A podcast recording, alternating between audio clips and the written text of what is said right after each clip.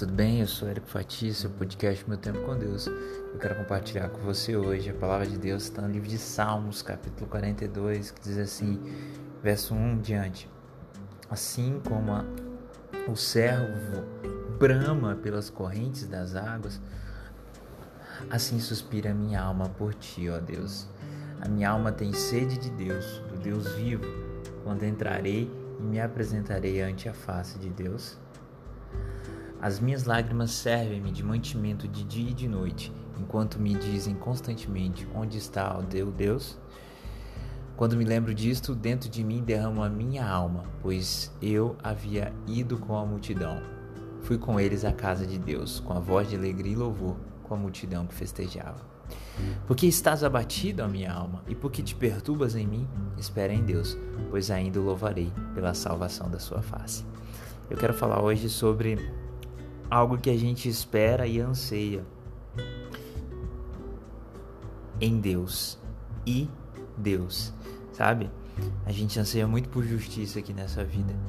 Volta e meia, a gente está falando sobre justiça. O que é justo? Queremos algo justo na, na política, queremos algo justo nas tomadas de decisões dos nossos governantes, queremos ver uma decisão justa no poder judiciário, queremos justiça nas nossas relações, queremos ver justiça e também moral é, no dia a dia. A gente anseia por isso. A gente está sedento por justiça. A nossa sociedade clama por justiça. Mas a pergunta é: que tipo de justiça?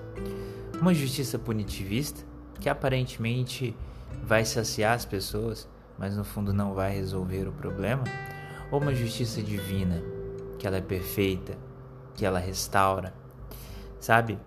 Para esse problema que a humanidade enfrenta e enfrentará enquanto aqui viver, justiça ou falta dela, nós precisamos entender que nós podemos criar leis, criar jurisprudências, mas a gente nunca vai alcançar uma justiça de forma perfeita. Já em Deus nós podemos confiar que essa justiça será feita, ou aqui ou na eternidade. Agora não adianta nada a gente esperar Deus só por justiça. A nossa alma anseia por Deus. Todos nós temos dentro de nós um anseio por adorar, adorar algo ou alguém. E adorar a Deus é a melhor coisa que existe, porque nós fomos criados por Ele. E, e Ele, com seu infinito amor, nos mostra em cada detalhe o seu cuidado e carinho por nós. Deus nunca nos obrigou a nada. A religião muitas vezes coloca nas nossas mentes que Deus é um Deus mau, é um Deus que vai nos punir à torta e à direita de qualquer forma. Nós muitas vezes deturpamos ou queremos deturpar o caráter de Deus. E eu aqui não estou fazendo o papel do, olha, você pode fazer tudo que você não estará pecando, até porque não é assim. Mas o que eu estou tentando te dizer é que Deus ele é maior do que aquilo que as pessoas pintam a respeito dele nas nossas vidas. Deus é maior do que aquilo que a religião prega. Deus é maior do que aquilo que eu e você muitas vezes pensamos dele. Nós muitas vezes restringimos o poder, a capacidade, o perdão, o amor, a misericórdia de Deus. Queremos colocar padrões morais para definir quem ou que ou como vai agir Deus. Quando a nossa alma clama por Deus, ela clama por Deus porque ela está sedenta de algo que o mundo não pode nos dar, de algo que a religião não pode nos dar, de algo que a justiça aqui não pode nos dar, que os políticos, as autoridades não podem nos dar, que a fama não pode nos dar, nem o dinheiro, nem o poder. Tudo isso que eu falei, fama, dinheiro, poder, autoridades, podem suprir momentaneamente alguma coisa, mas não vão suprir eternamente a nossa sede por Deus. Que você busque a presença de Deus como quando você busca um copo d'água quando está com muita sede.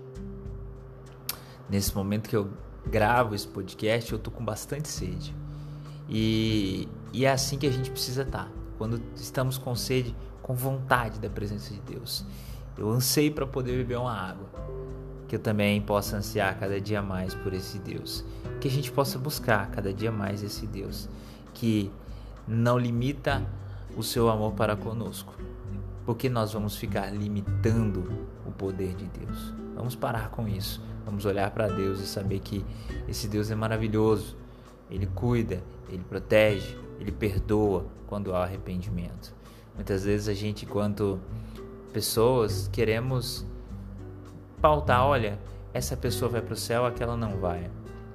Nós precisamos entender que quem vai para o céu é quem Deus permitir. E Ele permite que todos aqueles que queiram se arrependam enquanto vivo estiver. Não cabe a nós essa função de julgar, cabe a nós a função de amar. Lá em Tiago, capítulo 1, no último versículo, diz que a religião verdadeira, imaculada de Deus é o amor. Que a gente ame e busque com de forma voraz a presença de Deus. Que Deus te abençoe.